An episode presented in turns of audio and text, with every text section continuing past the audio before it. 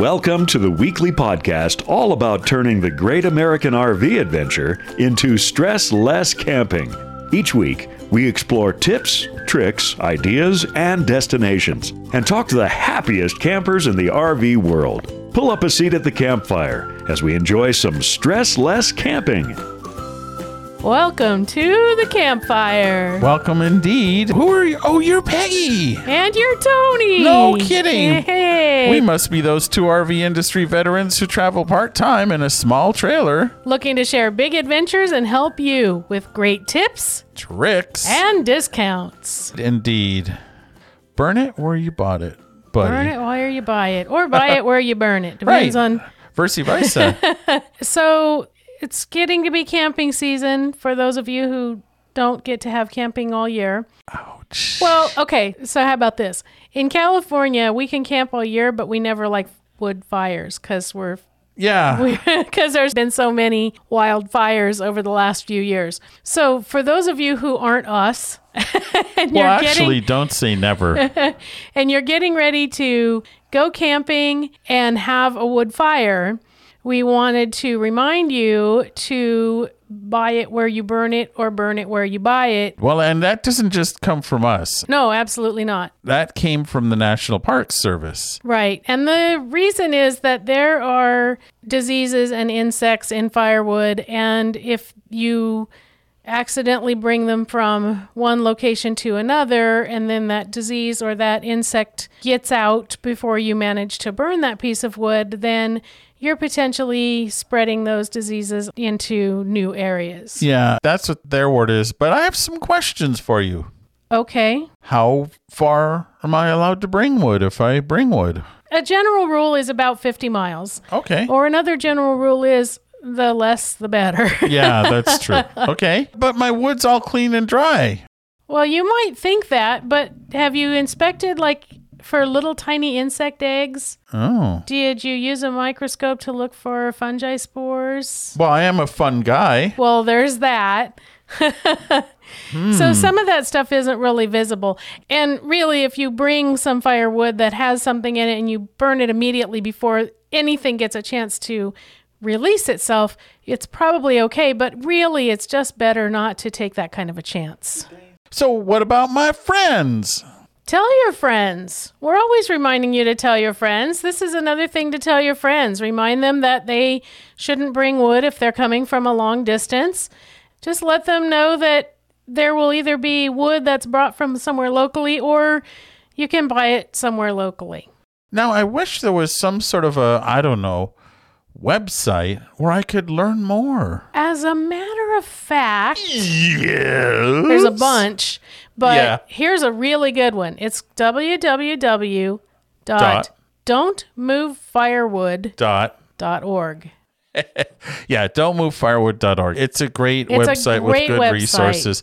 And it's actually a serious problem. I know we have bark beetles here. And Yeah. in fact, uh, a couple of weeks ago, we have redwood trees on our property and we had to cut one of them down. And it was Right. Probably a 200 year old redwood tree or whatever. And it was just infested with some sort of bug. So that means, sadly, I bet eventually the rest of them have to go. That's a good possibility. and that would be a bummer and three quarters. It will be, but it may happen. But we did not save the wood for firewood. As a matter of fact, No. uh, a chainsaw artist took most of it. So Yeah, he's going to make it our into tree something. will be made into chainsaw art. So that'll Yeah. be fun. So I, I guess that's the good, but I'd rather the trees out there providing shade and redwoodedness. Yeah, I wish it was. What are you going to do? Well, I'm not going to move firewood, That's what you're going to do. exactly. and especially not if I travel pretty much all over the world in a motorhome. Who would do that? We have some friends who do, and that's Rick and Kathy Howe that travel in Tortugas. So That's right. right after this, we are going to hear about their adventure.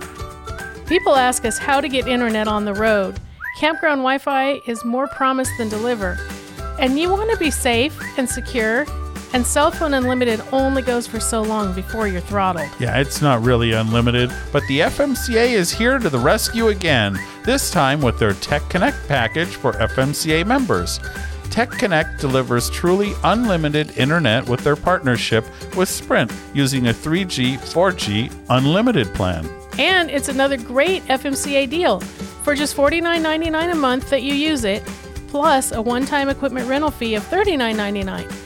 Best of all, it's month to month, so use it when you're on the road. Park it for just $13.99 a month when you're not. Upload your RV experiences, enjoy unlimited video chat, browse safely, and just enjoy the internet on the road without worrying about lousy campground Wi Fi that's more stressful than stressless. This is another great reason to join FMCA, along with local chapters, get togethers, a huge learning library, plus terrific deals on tires, in addition to other ways to save on tech and so much more. And with our discount, you can join the FMCA and save $10 on your first year's membership, just $79.99 when you go to our discounts and deals page on the Stressless Camping website. Get connected safely with us and the FMCA with FMCA's exclusive Tech Connect program and all the other reasons to be an FMCA member. Tech Connect is truly unlimited data, but data speeds might be slowed in very high traffic conditions. However, there is no data cap on your monthly usage. Wow. Wow. We are with Rick Howe of the Traveling Tortugas. Rick and Kathy, since 2001, have traveled to a total of six continents, racking up 420,000 miles in a motorhome. They've shipped the motorhome all over, and that motorhome at present is a Provan Tiger, which is a really cool four wheel drive rig. Thank you so much for making time for us. What an adventure you lead. Yeah. Thank you very much. It's amazing. I mean, you've been literally all over the world. Right. We have been. The truck uh, has done a little better at that than us. It has shipped around the world, very literally. We've flown in and out. We started out with what we were most interested in and added to the list as we went along and heard about other places. and we're very pleased with what we've done. You know, we've taken this truck in 65 countries, which is not any kind of a record, but we were never out to set a record. But we've been on all six continents and uh, we've enjoyed ourselves. It may not be a record, but it's very impressive.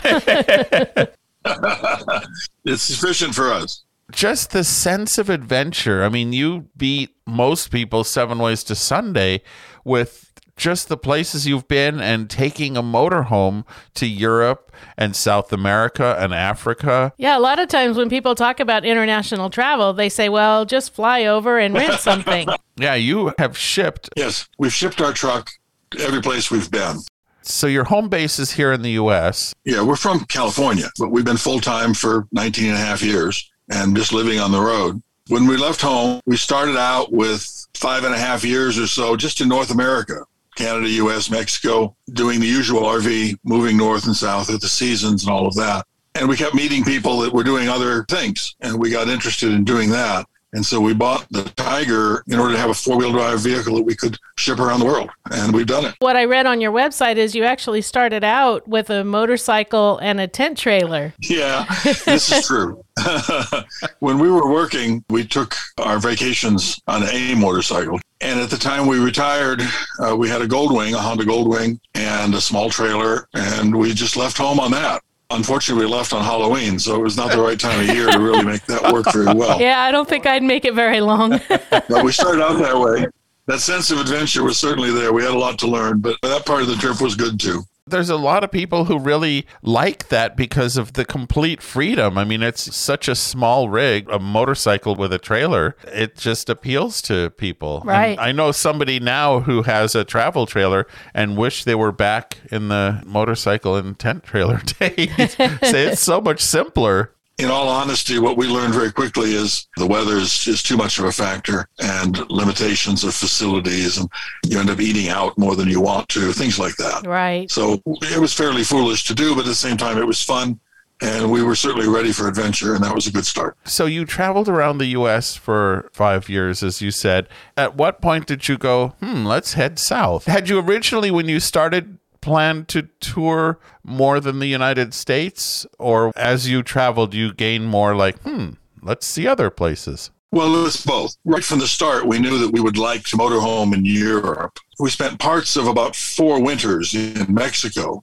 And when you travel by RV in Mexico, you meet some fairly adventurous people because a lot of U.S. RVers don't ever go to Mexico even. On one particular trip, we met people heading to South America. We met some people coming back who'd been there. We met uh, a French Canadian couple who were starting off on a world journey in a, a brand new little French motorhome. And this collection of meetings just inspired us to want to do more than what we'd been doing. That's when we started looking online and shopping and finding the Tiger and then starting off on that kind of adventure. That's how I found you is through the Tiger website. Well, the Tiger is a great little motorhome. It was then and it is now, and, and they still make it. It's a small company in South Carolina. They started life in uh, Colorado, but gosh, the company's been building motorhomes for 35 years now. Wow. And from very early on, they were building something just basically like what they're still building now. It's not perfect. No motorhome, no RV, no trailer is perfect, but it's a darn fine little coach.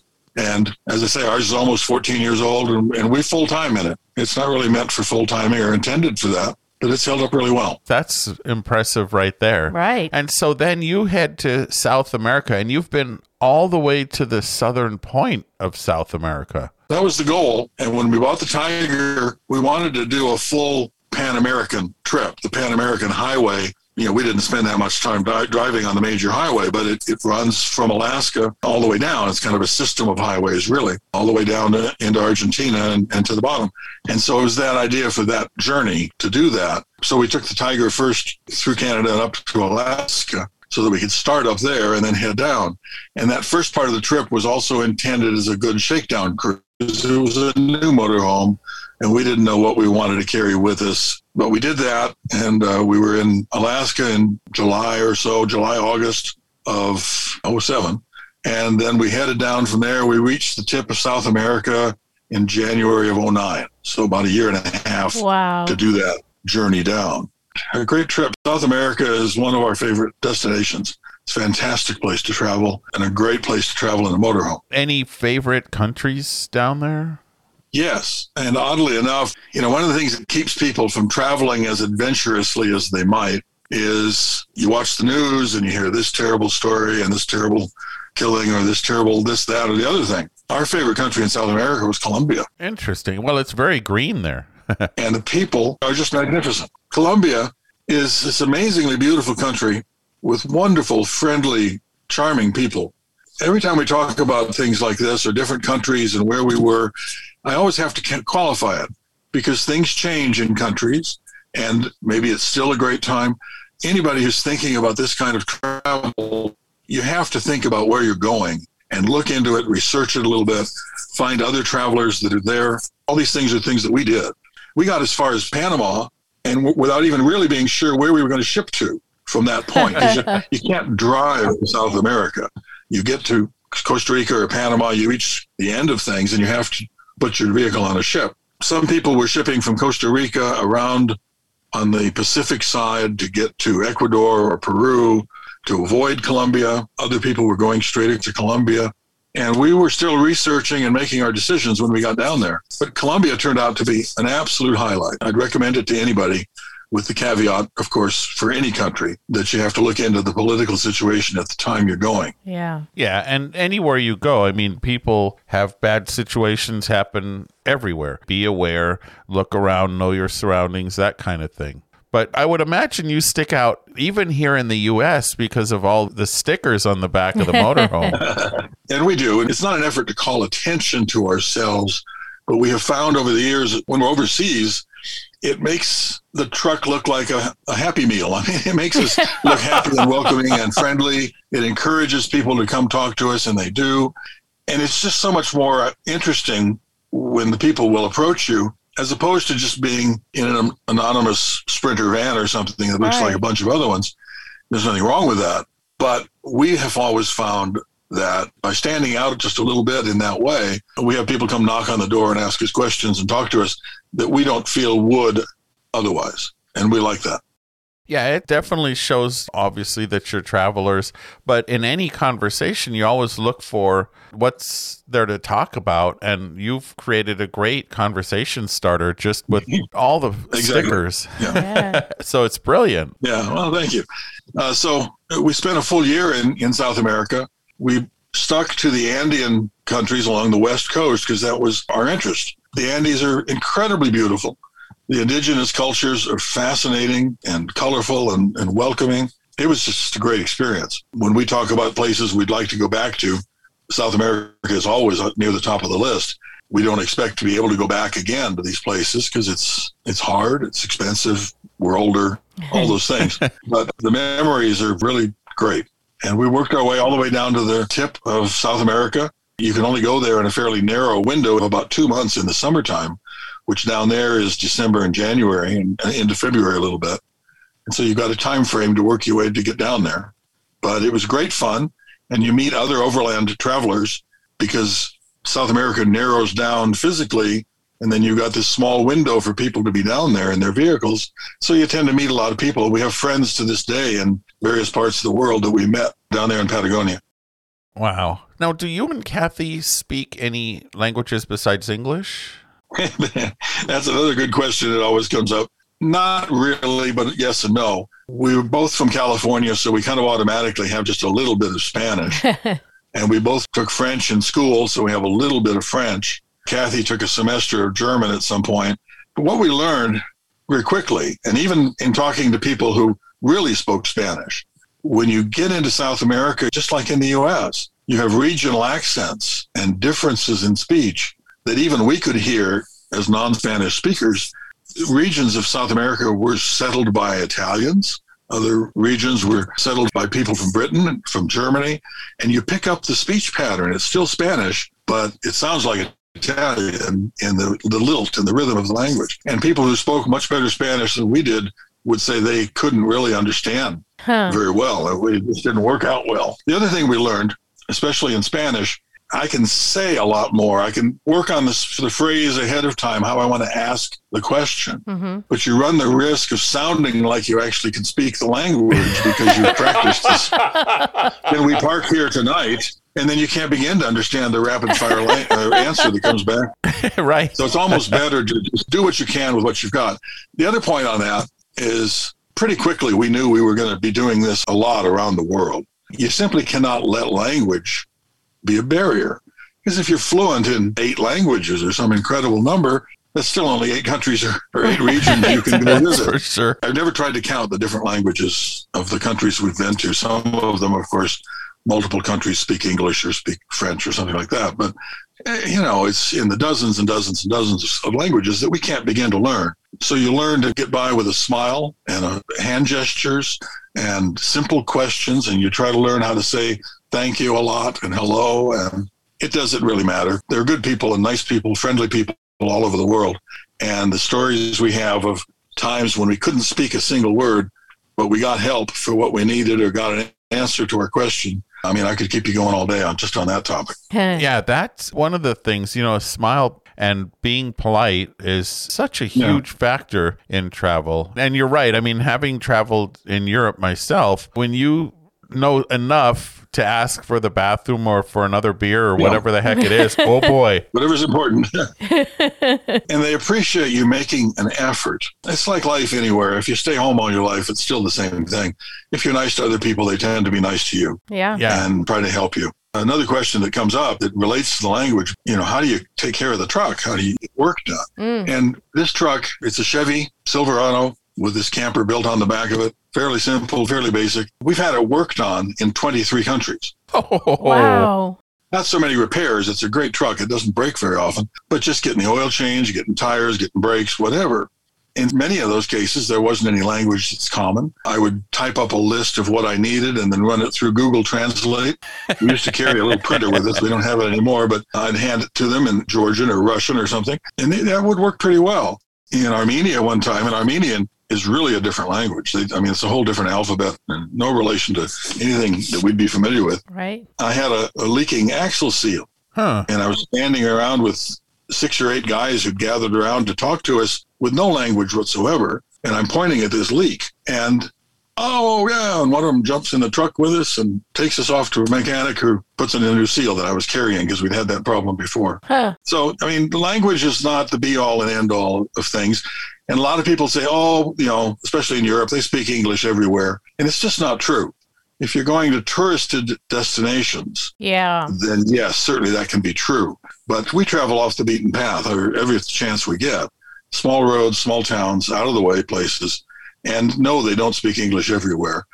But you'd be amazed at the times that somebody will get out a cell phone, call somebody they know who does speak English and put them on the phone with you. Things like that. Ways of helping. You just learn and you cope and you do fine. Speaking of the vehicle and maintenance, obviously taking a Chevrolet to Europe or Africa or South America, even just routine maintenance, you're going to encounter needing parts and such. How did you overcome that? Or did you find parts available? Well, we always carried just the basics oil filter, fuel filter, that kind of thing. Not very much. And again, it's been a great truck. I can't overemphasize that. It sounds like we had it worked on a lot of times, but no, this is over years and years and years. 250,000 miles on this truck. You mentioned a mileage earlier that is combined with other vehicles we had before this one. Right. But how many times you change the oil? Well, about 25 times. So even just simple things like that. So we always carried our own filters in the first half of its life or more. I mean, up to 200,000 miles. I'm not sure there was a time when we really needed parts that I wasn't already carrying. And as the truck gets older, then a few times we've had to have parts shipped to us. And that's expensive and time consuming, and that's a nuisance. But we were able to make it happen. And I have a good friend in the States who's who takes care of the truck for us when we're on the West Coast. I'd call him from Australia or Africa or something, and he'd work out what to send me, and uh, you know we'd come. So you'd make do. Now, Yeah. when we first started out, I said, well, maybe we should get the Mercedes Sprinter, which was just out for a few years at that point when we were looking for this truck. And maybe we should do that, and that would be better. And it didn't work out for us because I'm kind of a big guy, and, and the, the straight van bodied kind of vehicle just wasn't big enough. But what we've learned since, because we know a lot of folks who have traveled in Mercedes, is they run into the same kind of problems we do, and they have to get things fixed. And if they end up at a Mercedes dealer for something which would seem an advantage, in a way it is. On the other hand, it's terribly expensive. Yeah. We would pay in some garden garage working on a truck that they never seen before. it's a balancing act. There's no single right reason.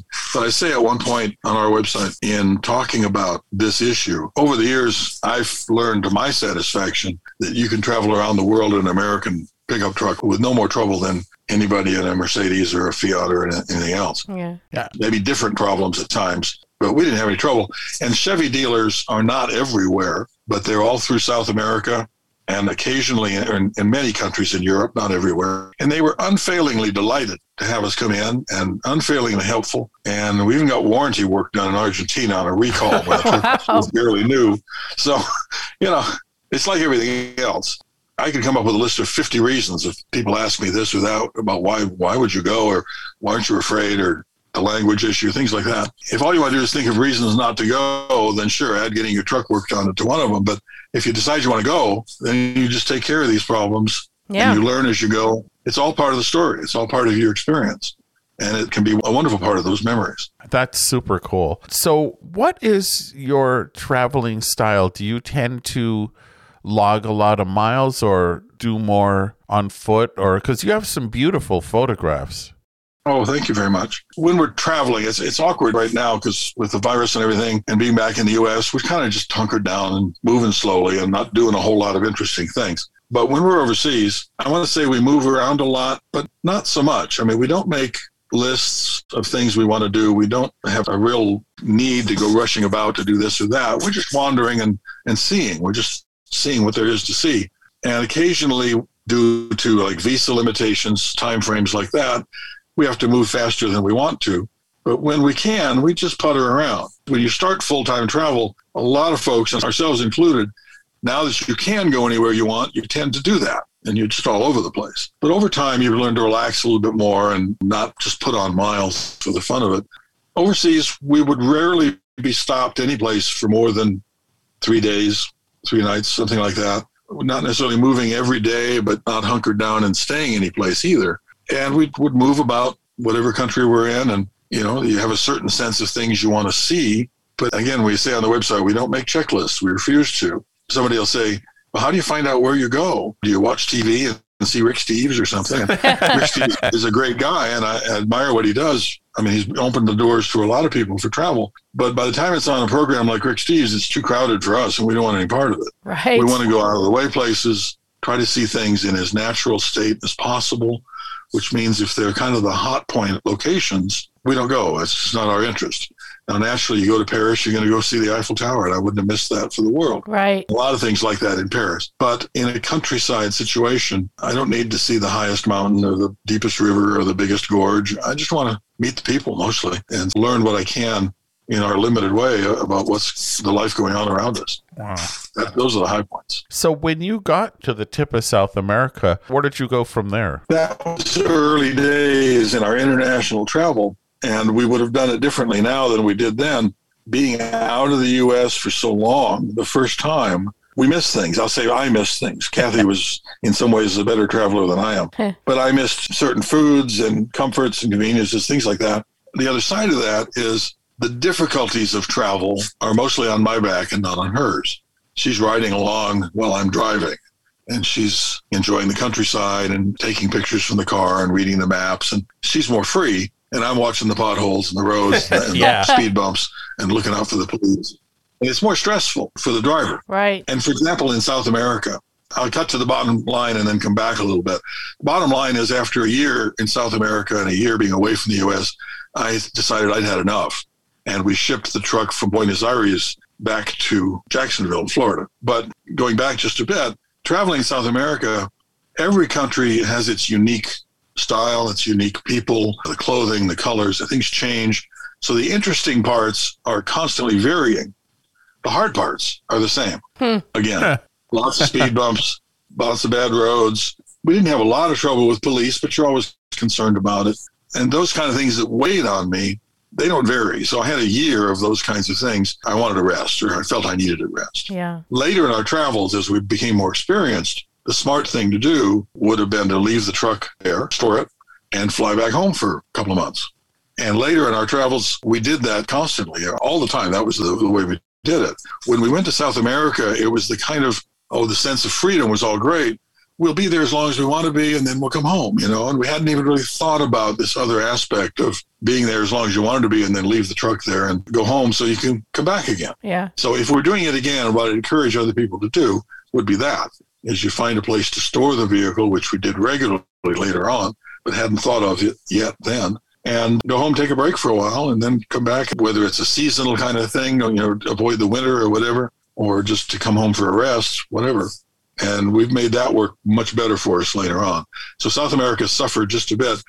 Now we were there a full year, and I don't have any regrets, but we should have been there a year or 10 months or something, parked the truck, gone away, and come back for another year. So we should have done. That's the other thing is it's a constant learning experience. Absolutely. And in Yeah. addition to the people and the countries, the food, I mean, there's things I love from certain countries in South America, like chimichurri sauce. Yeah, there are a lot of things to love and a lot of things maybe you don't like as much, but it's still it's different. And we were still learning and developing.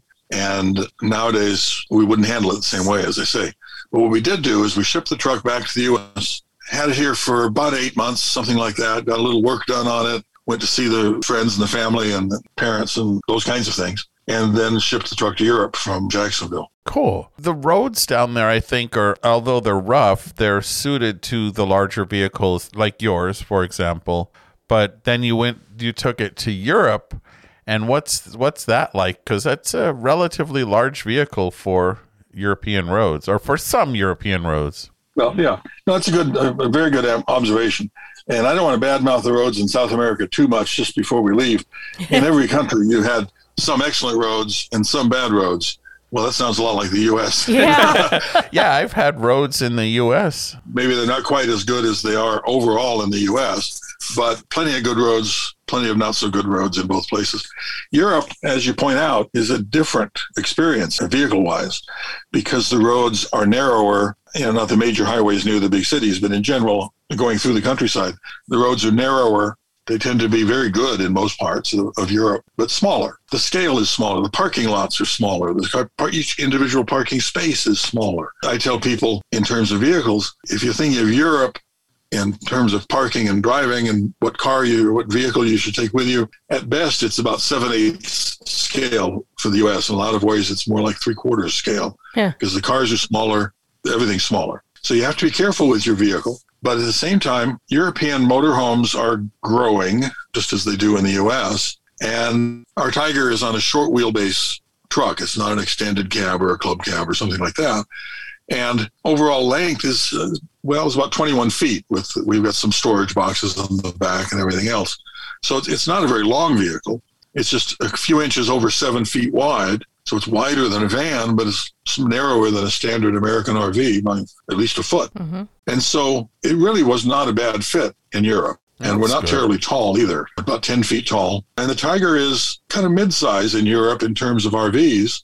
And then, of course, all these European roads have got big trucks on them, same as we have in the US. Yeah. The driving is not a problem. Parking is more of an issue. When you, go to the grocery store, you know, you've been there, you know what I mean.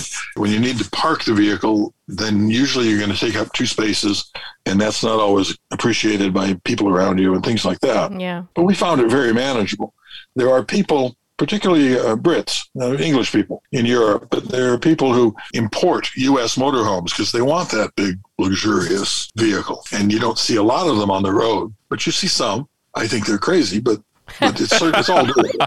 So you could take a big American motorhome to, to Europe and travel in it. You just would be limited in a lot of the places you might be able to go and you'd be forced into only certain places you could camp, things like that. Uh, Yeah. But that's true almost anywhere. The smaller the vehicle you're comfortable traveling in, the better off you are, because the more free you are to go anywhere you want and stop anywhere you want. Back to the motorcycle. Yeah, that too. Yes. Do you tend to stay in campgrounds or what type of locations are you looking for to spend the night? we boondock almost all the time. It's a question of affordability, but also, again, freedom. Every part of the world we've been to, we've been able to boondock. In Europe, they really have some wonderful systems in place. In Western Europe, they have something called AIRES, A I R E S. It's simply a French word for area, area of service. But it's AIRES. In Germany, they call them Stellplatz, different country, different names around the, around the continent. But these are basically municipal campgrounds that typically are quite small. I mean, five, six spaces at most, and often don't have any services. Often will have a dump station and water available, sometimes for an extra fee, sometimes not. But these are places where the communities have established these in order to have some people come and stop. And often the aires will be right in the middle of town. And then you stop and stay the night, and they know you're going to wander around and shop and buy groceries and go to the restaurants. And so it's an excellent system. And we have the same kind of thing in parts of the U.S. with city parks, but in Europe, it's really well developed. And so you can camp very inexpensively that way. Actual full on campgrounds in Europe tend to be fairly expensive. We didn't do that basically at all because we just decided not to to begin with.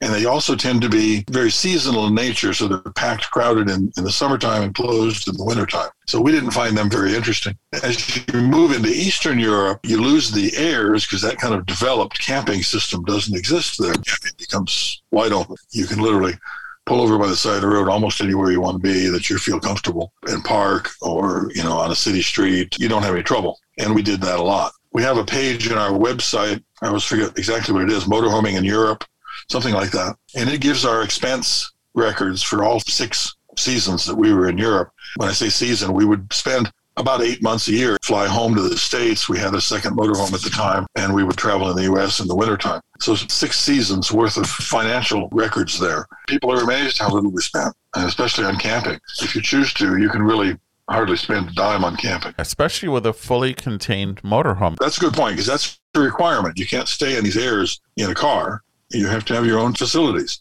And that's very true in New Zealand as well. They police that because the last thing they want is people making messes uh, around their, their areas. So it has to be a self contained, and, and in Europe, interestingly, self contained motorhome and not trailers. Hmm. Oh, If you're going to Europe, you definitely want a motorhome, not a trailer. Interesting. Yeah. Okay. good to know before we call that shipping company. I'll just give you briefly the reason because it's not a discussion you want to get too far into. The gypsies, the Roma in Europe, typically travel with a van that they can do work in or go to work in and a trailer. And unfortunately, they, how do I say this? I'm, I'm not opposed to that lifestyle at all. We do the same thing here in a way, but they will travel in groups and they'll come in and just commandeer a piece of land and take it over. And then landowners have a hard time getting them to leave. Mm. Yeah. And that's the issue. We have some British friends, traveling friends, who've been full timing on the road for over 20 years, longer than we have. And they've always done it in motorhomes. And then, oh, five years ago or so, they decided to experiment with having a trailer. They immediately ran into trouble in England and Europe. Interesting. They had a van and a trailer. Huh. They're both retired university professors, tremendous experience in traveling, and they immediately had trouble with a trailer that they never had when they were in a motorhome. Wow. So it's a serious issue. yeah. Huh. See, we Good learned thing something. to know, yeah. Well, we've learned a lot. so I read on your website that there was one U.S. state that you haven't been to. Do you want to talk about that, or should we just make people go read about it? Happy to. We'll break the news. As soon as this virus breaks up and we can be more free to travel, we plan to correct that. Oh, okay. We've never been to Rhode Island. Oh, Huh. If you look at a map, obviously Rhode Island's very small, but it's also around the corner. It's out of the way. If you're heading to Nova Scotia, which we highly recommend, we love Nova Scotia, or you're heading just north to Maine or whatever you want, you got to turn out of your way and go straight across Connecticut to get to Rhode Island. We never made it. We were close one time, and we've made this mistake over the years. You're near something, and you say, "Well, you know, we kind of want to go to do this instead. We'll we'll come back to that next time." and then sometimes next time never comes, and gives you reason to feel guilty about things. But Rhode Island will be visited by Travel and Tortuga as soon as it's reasonable to do. Maybe not this year because we're, we're going to be heading west, but next year for sure. Sounds good. From Europe, did you then ship the truck to Africa or did you just drive? You can, of course. You, you can ship anywhere around the world. If you haven't come to it yet, I have a series of pages on shipping a vehicle. We've done it more than most people do, and we have recorded that information and costs and emails and who to call and things like that for each of our shipping experiences. And then we've collated information from a lot of other travelers of their experiences as well. I've taught classes in shipping the vehicle at something called Overland Expo. I don't know if you know what that is. But Oh, yeah. But for our audience who may not, well, Overland Expo is a what we do is called overlanding. I mean, it simply is overland travel. It's nothing exotic or special, but it typically includes a certain amount of adventure travel, four wheel drive type vehicles, things like that. Anybody who's traveling in an RV, in effect, is doing overland travel. It's more of a question of how far you branch out and get out of the normal mainstream to be considered a, a real overlander. Overland Expo is held once a year in now they're up to three locations. They started out with Overland West, which takes place in Arizona, usually in May. And then, oh, 10 years ago or so, they started in Overland East in uh, North Carolina in the Asheville area. And then just very, very recently, in the last year or two, they've come up with a mountain overland, which is kind of in between those two. So they're up to three now. And if you go to overlandexpo.com, it gives you the dates and everything else. It's a great gathering. And we'll go again as soon as we can. Two years in a row, I have to qualify that too. We've only been to two Overland Expos, not because we're not interested, because we're never in the country. if we're in the country at all, it's in the wintertime, as I said earlier. And during the summertime, we're gone. And sometimes we're only in the States six weeks at a time and maybe once a year. So we haven't had the opportunities to just be regulars at these things. But in both 2015 and 2016, we were in the U.S. at the right time to do Overland Expo West. And in each of those cases, I taught a class on shipping. Huh. So there's a lot of information on the website. Anybody who would be listening to this and wanted to look into shipping, that's the best resource I know anything about. Information gathered together on shipping your vehicle. great. We could have shipped directly from Europe to Africa, getting back to your original question. But after five and a half years in Europe, traveling in the Tiger, which followed two years in South America and Latin America, we had some things we needed done, needed some work done. Plus, our next shipping was going to be to a more difficult and more adventurous place, vehicle wise. So we wanted to get some preparatory servicing done to the vehicle. So we brought the truck back to the States and we ended up having a fair amount of work, more than I thought we would, done at the Tiger factory, just addressing a few seemingly kind of minor issues, but the best way to fix them turned out to be a fairly major upgrade of Oh. the truck. And then we separately later in the year on the West Coast had a lot of mechanical work done on the truck that it didn't need yet, but it was 180,000 miles then, and X, Y, and Z are all working fine, but thinking I had 100,000 miles. What am I likely to have trouble with? Right. yeah. And so we did a lot of renewing and refurbishing of the truck. And both of those stories are on the website as well. I mentioned early on when we were talking about South America, the best way to get information if you're interested in this kind of travel is to find people that are doing it or have done it and find their website. And we took advantage of that early on from other people and some other people who are still friends of ours 20 years later that well 15 years later that we've met that way kathy and i have always been committed to paying that forward if you will and sharing that information so you'll find on our website i would say is extremely informative Yes. Yes. on vehicle issues equipment issues solar systems all kinds of things and then things like shipping storing the vehicle is a separate page on that because in Europe, the five different winters when we left the Tiger and came home, we stored it in five different places around hmm. the continent. And that information is there. We've reached out to other travelers on where did you store, and I've added that information as well. So there's a whole preparatory guide there for anybody who wants to take a motorhome to Europe. So New Zealand is unusual in that rather than ship your RV there, you actually rented one in New Zealand. Yeah, a lot of reasons for that. So we had the Tiger back in the U.S. all of 2016. Got work done on it. I had an operation on my shoulder, took care of a lot of business and caught up on some things in preparation for shipping to Australia and then on to Africa. So in spring of 2017, we shipped from California to Melbourne in Australia. And that's a long shipping. You can ship your truck to Europe. You're only without the vehicle about three weeks. But to Australia was going to be supposed to be six, seven weeks. And then as it turns out, it was delayed. The ships were full. Shipping is nothing like booking an airline ticket and you know the plane's going to leave on time. you make your arrangements the best way you can, and then everything is flexible after that. So we ended up being without the truck for 12 weeks. Wow. And when the truck being our home, and by that time we'd sold our other motorhome that we had been keeping in the US, then you know we had time to fill. So we came up with, I thought, the very brilliant idea of spending that time in New Zealand in a rental van. That is brilliant. Looking back on it, maybe we would have done differently. We want to do X, Y, and Z. We want to do a lot more things. And so there's a little bit of sense of pushing ahead. And so there was a time efficiency involved when we knew that our Tiger was going to take close to three months to get to Australia and it's our home. What are we going to do in the States for three months, you know, being Right. in motels or something? Can't hang out with your friends for three months. We can't. That's a lot of couch surfing. Yeah. So it made really good sense to use that time in New Zealand. And we had a wonderful time in New Zealand. The rental van experience is what it is. It's not cheap. We were lucky to be going at a shoulder season time, which lowers the rates considerably and also lowers the crowd level. There aren't as many people. Uh-huh. New Zealand can be very crowded with tourists in their summer, in their peak season, Which is our winter. which is our winter, of course, through the holidays, uh, December, January, that kind of time frame. The schools down there take long breaks because that's their summer, that's their, their summer vacation, basically. And a lot of people fly in to, to travel.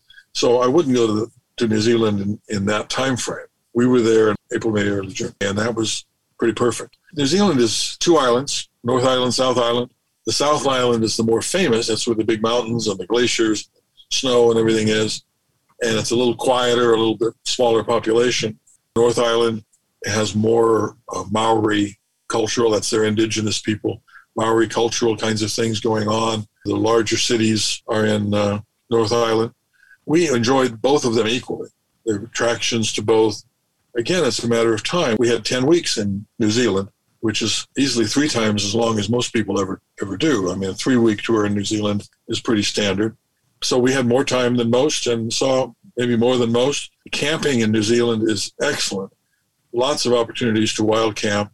There were times when we spent a little bit of money for a government campsite, but we never spent very much money in camping in New Zealand. From my understanding, the way it works there is there are all sorts of just places you can stop and boondock, and it's completely normal and widely accepted and set up for that. So you just see a place on the side of the road and pull over, and you're all good. And that's pretty much true. They're more and more concerned, and rightly so, in the sense that you really need to be legal. You need to be doing that in a self contained vehicle. Uh huh. If they find you camped overnight, you don't have your own toilet and tanks and things, they will fine you, and the fines are pretty steep. Hmm. The enforcement level isn't so great that a lot of people don't go and do it and get away with it. Huh. But we have talked to people who've been given $200 fines for an overnight stay in the wrong vehicle. Wow. When you look into rentals in New Zealand, it's very easy to rent a hippie van kind of a thing, you know, just a van with nothing in it and travel around that way. Again, to be legal, you have to be staying in hostels, hotels, things like that. Right. It's a perfectly good way to see New Zealand. Just rent a car and stay in the hostel environment. People do that a lot. We know many people who've been have spent far more time than we have in New Zealand, going back on repeated trips and traveling that way. So it's all open and, and ready to do. The wild camping, boondocking aspect of it, we would strongly urge anyone to have make sure you're renting a van that's certified for that. Right. And they have stickers on the back. And, but there's plenty of that in New Zealand, plenty of beautiful places you can go and just great things to see. And they have a heck of a wine region too. They do. We're not whinies, if that's a word, but they do have a respected wine region, as of course does Australia. Yeah. Right. Well, I know some of our friends where we live own wineries, and they say that the New Zealand wines have really gotten a lot of acceptance and awards, and where we live tends to match their wines in terms of growing conditions and all of Uh-huh. that. So, uh, strongly urge anyone to get to New Zealand. It's a beautiful country, not a very large population. Roads are good, everything's well maintained, very attractive. Just avoid those heavy tourist months.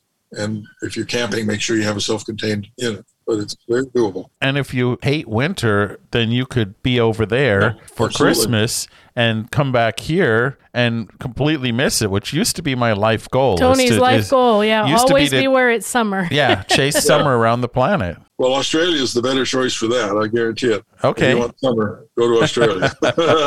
Or at least not winter, not Yeah. any, anything below 70 degrees. I, I, I never wanted to see that ever again. well, you're not going to be much of a traveler. Well, I, reality is set in. So, I've actually seen a map of the United States. It's a route that you can take so that every day you'll be uh, not guaranteed, obviously, but you will probably have a 70 degree day every single day on this trip across the U.S. I'm good. Let's go. Yeah. Well, and that's one of the great things about RVing in North America. You try to do it as much north south as possible. yeah. And uh, summertime, you go north because it gets too hot in much of the U.S. And in wintertime, you go south Yep. because of the reverse. And we've had some wonderful years. We've had a, a year where we're, we're seeing the same pretty little pink flowers in Nova Scotia in August that we were seeing in Georgia in February. Wow. So we were fortunate with our timing that we were in New Zealand in their fall shoulder season. And we spent 10 weeks there in a rental van. It was just spectacular. It was beautiful. Fall color in the trees and snow on some of the mountains and green everywhere. New Zealand's a beautiful, beautiful place. We had a great time there. And then we flew on to Melbourne, Australia to meet the truck there and to pick it up there. And then we spent a full year in Australia. The standard Australian visa is three months, but it's very, very easy to apply for up to one year. We didn't have any trouble getting that at all. You have to show a certain amount of financial stability, things like that, but it was no problem. We could have extended that for one more year, and I wish we had.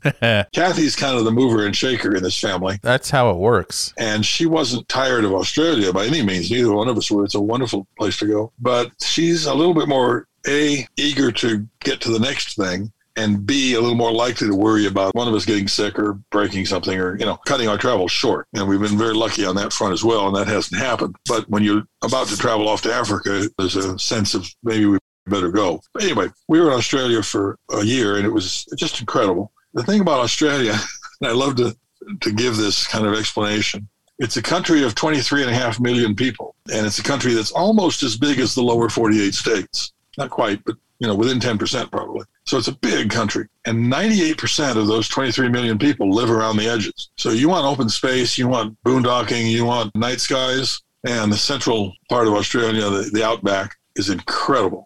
It's just wonderful that way.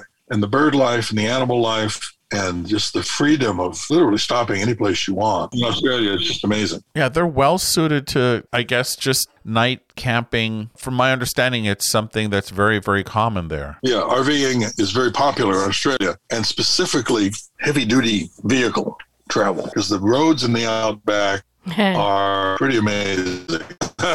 the roughest roads we've seen. They have those road trains. They have road trains, which are amazing to see.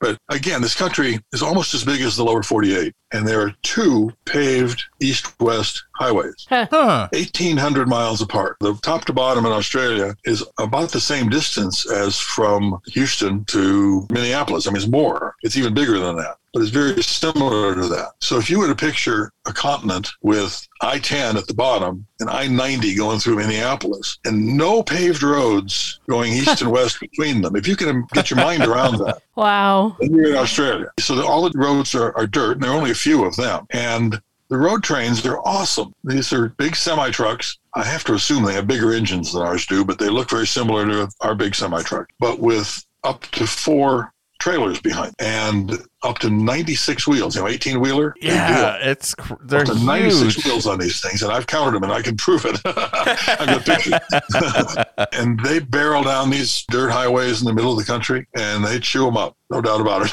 Man. so if you're lucky enough to go on a road that's been graded that year, then it's not too bad. But if you're starting off on a journey to go a thousand miles across this area before you get to any big community or anything anywhere, and it hasn't been graded that year, then those roads are almost intolerable.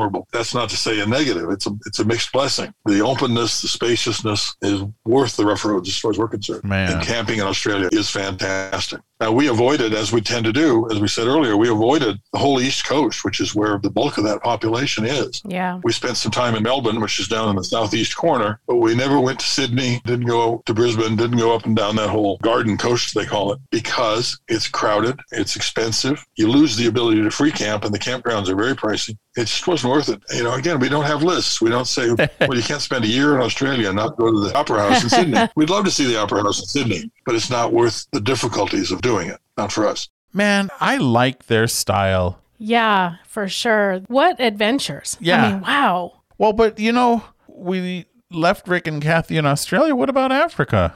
As a matter of fact, they have been to Africa for 18 months and we didn't get a chance to talk to them about that. So they're coming back next week. And what about other places? And how do they know where to go and, and what to Wait, see? wait, wait, go, calm down.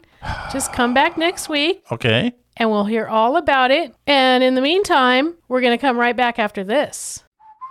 Everybody seems to be talking about lithium batteries for their RVs. Of course, they charge faster, last longer, weigh less, and require zero maintenance. Plus, you don't have to replace them every few years. We love Lion Energy's safe lithium batteries, and with their limited lifetime warranty, they're the last batteries you'll have to buy for your RV. Of course, we have a discount for you on our discounts and deals page, and you can learn more about why lithium is the way to go. I am all charged up about Lion Energy. I, on the other hand, should have taken that moment to go get a glass of water. I know how you can get some really good water. Do you? Yes. So we did a video. We're not big on doing videos right now, but we did did one. it was about something that was sent to us, the Clear 2O water filter. And I do get a fair number of gadgets sent to me because I write some of the gadget stories on RV travel and we write gadget stories on stressless camping and blah uh-huh. blah blah. And now we have the gadget videos. Right? And sometimes it's like, yeah, big whoop. nice. well, it's true. I mean, some of these things, it's like, dude, you you either spend a lot of time around the campfire with the beers open or, or what, but but sometimes But sometimes these products are outstanding, and Yeah. this Clear 2O filter is one of those times. I agree. So what this is, it's a two-stage filter, right? One of those. If you have ever used those blue inline water filters that so many RVers use, right? Right. Well, the Clear 2O filter is two pieces. One piece looks exactly like those blue filters except that it's green. The other is like a mushroom that goes on top of it, and the mushroom is a sediment filter, mm-hmm. and the green inline filter is a solid charcoal filter as opposed to the granulated charcoal filter. Right. So we blindfolded Peggy because she has a great sense of taste, except in co hosts. and Peggy got to try all different kinds of water. And the bottom line is the Clear 2O filter just outperformed our three stage filter. It did. And I, in retrospect, think it does at least as well, if not better, than our pure filter. It definitely has more capability because it has that sediment filter in addition to the pure filter. What I believe is that because it's a solid carbon filter instead of granulated, if you watch the video and you'll see that I know that I can taste what I identify as that carbon. And I didn't taste that in the Clear 2O. And I think it's because of the solid carbon filter rather than the hmm. granulated filter. Whatever it is, it just doggone works. It's much smaller and easier to carry than For our sure. three stage Yes. filter. So the three stage filter, heck, we could give it away surprise. Here's a used filter that's starting to rust. It's really No. big and heavy. Yeah, and clumsy. Actually, it's been a great filter. It I mean, has. I don't Oh, want to yeah. diss that one either. If we didn't know about Clear 2O, I'd be perfectly happy with our Well, we three phase were. filter. But this is so much lighter and easier to carry around. It's a and really, really, nice really works. configuration. Yeah. and works. That's the bottom line. The thing I've heard people say is, well, I don't drink the water in the RV anyway. Your skin is the largest organ on the body, and when you take a shower, you're absorbing stuff. yeah, So just something to think or about. right. So last week, we Uh-huh. asked you if you had seen the movie Nomadland. And people said, no, ma'am. I was surprised. Actually, a lot of people. We had 20 votes that said they have not seen it And and, four- four that had. and we hadn't last week either. We had not. And okay, so here's the sequence of events. so we wanted to watch it on Hulu, which is where you can get it right now. So we fire up the old Apple TV and push the Hulu button, and oh, our subscription expired. So we had to resubscribe, push the Hulu button again, and it says, Well, Hulu's no longer compatible with your old Apple TV. wow, Hulu sounds like it's got an Oh, yeah. attitude. Oh, Hulu, Hulu, man. It, it does. Hulu does. Anyway, so we So have a new we- Apple TV Yeah, now. we- now we have a new Apple TV, and we watched Nomadland. And we did watch Nomadland. So, of our votes and of the comments on our Facebook group, Chris and Catherine both said that they had read the book and it was quite a bit different from the movie with a kind of a broader view and not so much focused on one person. I am going to read the book, but I didn't want it to cloud the judgment of the movie. So I waited and I will read the book now that I've seen the movie. And one of the things Catherine said, a majority of our, our listeners at the Stressless Camping Podcast are likely to be leisure or adventure campers rather than full timers. Although I, I don't know. I don't know. What are you out Yeah. there? All of y'all? Maybe that's our next week's question. no, we have one. I know we do. Maybe that's next next week's question. Anyway, so we watched the movie and I read a lot of people saying that they think it's sad and depressing and I didn't see that at all. I think that Fern, the main character in the movie, loved that she had the freedom to do what she wanted to do. I'm not going to say too much. I don't want to spoil anything. No, don't be a spoiler. But I didn't see it as a sad, depressing movie. Here's a theory of mine. If you are not familiar with the nomad lifestyle and all of that, you might look at that and go, "Oh my gosh, that's awful." How You terrible know, for them. It all depends Yeah. on your perspective. That's very like true. so many things in life. Right. We saw people we knew. We did. we saw people and places that we knew. Yo, it's so funny. They're driving around. We're like, "Hey, we've been there. Hey, Right. we've been there. Oh yeah, we know where that is." So I would still recommend seeing the movie, and I would still like you know other people's feedback. But you know, I have my opinion, and you have yours, and that's all good.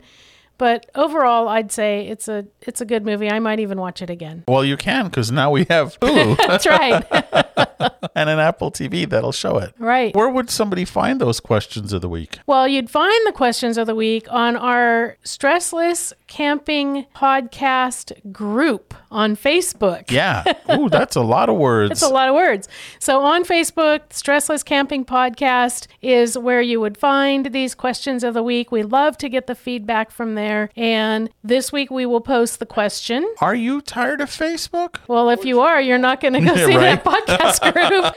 well, you might go there and go, see ya, sucker. Would you be more interested in a private, friendly forum that is not Facebook? I'm curious. You know, forums go back. Uh, all right. oh boy, here we go. in the old Get ready to nerd out, everybody. Oh, yeah. Sorry. Here we go. I used to run a nine line dial up chat board called Chatline, the cruise ship of your mind. And Oh, it was boy. a dial up chat board. And I dig forums and chat boards. And that's why I like Facebook. But Some of you might not be old enough to know what dial-up yeah, is. right. Uh, before there was Consider yourself lucky. Yeah, right. Before there was the internet, really, Before in there was the widespread internet, use. yeah. I mean, I remember when the internet came and it was like, oh my gosh, I could talk to people anywhere now. Nerds, of course, that was before normal people found it. Anyway, So that's our question. We just want to know how you're feeling about Facebook and how you would feel about a private forum, and and it would be free if it existed. theoretically. Right. Speaking of that Facebook podcast group, we have gotten a tremendous number of new folks this We week. So welcome to all of Welcome you. Welcome to everybody. And if you told your friends like we ask you to do, thank you for doing that. yeah, indeed. And we're going to keep it friendly and polite and no snarky answers and that kind of nonsense. Did you know we do a once a week newsletter I knew. and it's free? I knew that too. Boy, but what I don't know is what's in this week's newsletter. Well, this week we are talking about RV events. Woohoo, they're back. Oh, it's so great. RV events are starting to come back, and so our online calendar is starting to get busy again. Yeah, you can find RV events at the Stressless Camping website. There are even some online virtual RV events, and we are going to be part of at least one of those. We are indeed. So if you'd like to learn more, just visit our website and you can sign up online for the newsletter, which again is free. And know that we are not going to use your email address for anything else other than sending you this weekly newsletter. We're not going to Yep. share it with anyone. We're just going to send you a newsletter. Other than that, we're going to keep it to ourselves. And the only spam that we like is the breakfast kind. right. But you can tell your friends about the Stressless Camping podcast or website or Facebook group or newsletter. you can, and we appreciate when you do. Yeah, and of course, we are in all those usual social places, but you can start at stresslesscamping.com, where you can jump off and join us in all the social world. And don't forget, while you're on www.stresslesscamping.com, check out our deals and discounts page because we have got some awesome deals on things you need for your stressless camping adventure. And by the way, if you have a great deal for our audience, please let us know. We'd love to hear about it. Of course, if you don't want to miss a future episode of the Stressless Camping podcast, it's free! And you can subscribe on any podcast app. We're saving a seat for you around our virtual campfire. And you know that a review will help others find this podcast, and the more listeners we have, the better the guests we get. So if you haven't left a review on Apple Podcasts yet, oh, please do. And so thank you, thank, Thank you, thank you, thank you. That's what we have. It was an extra long episode this week. We appreciate your being with us. Come back next week because our guests are coming back too. That's right. Until then, Happy, Happy camping. camping. We hope you learned a lot, had some fun, and got some tips for your next stress less camping adventure. We're honored by your reviews on Apple Podcasts, which helps others find us too. Don't forget to subscribe so you won't miss out on the adventure. And we look forward to your joining us next week. Until then, happy camping.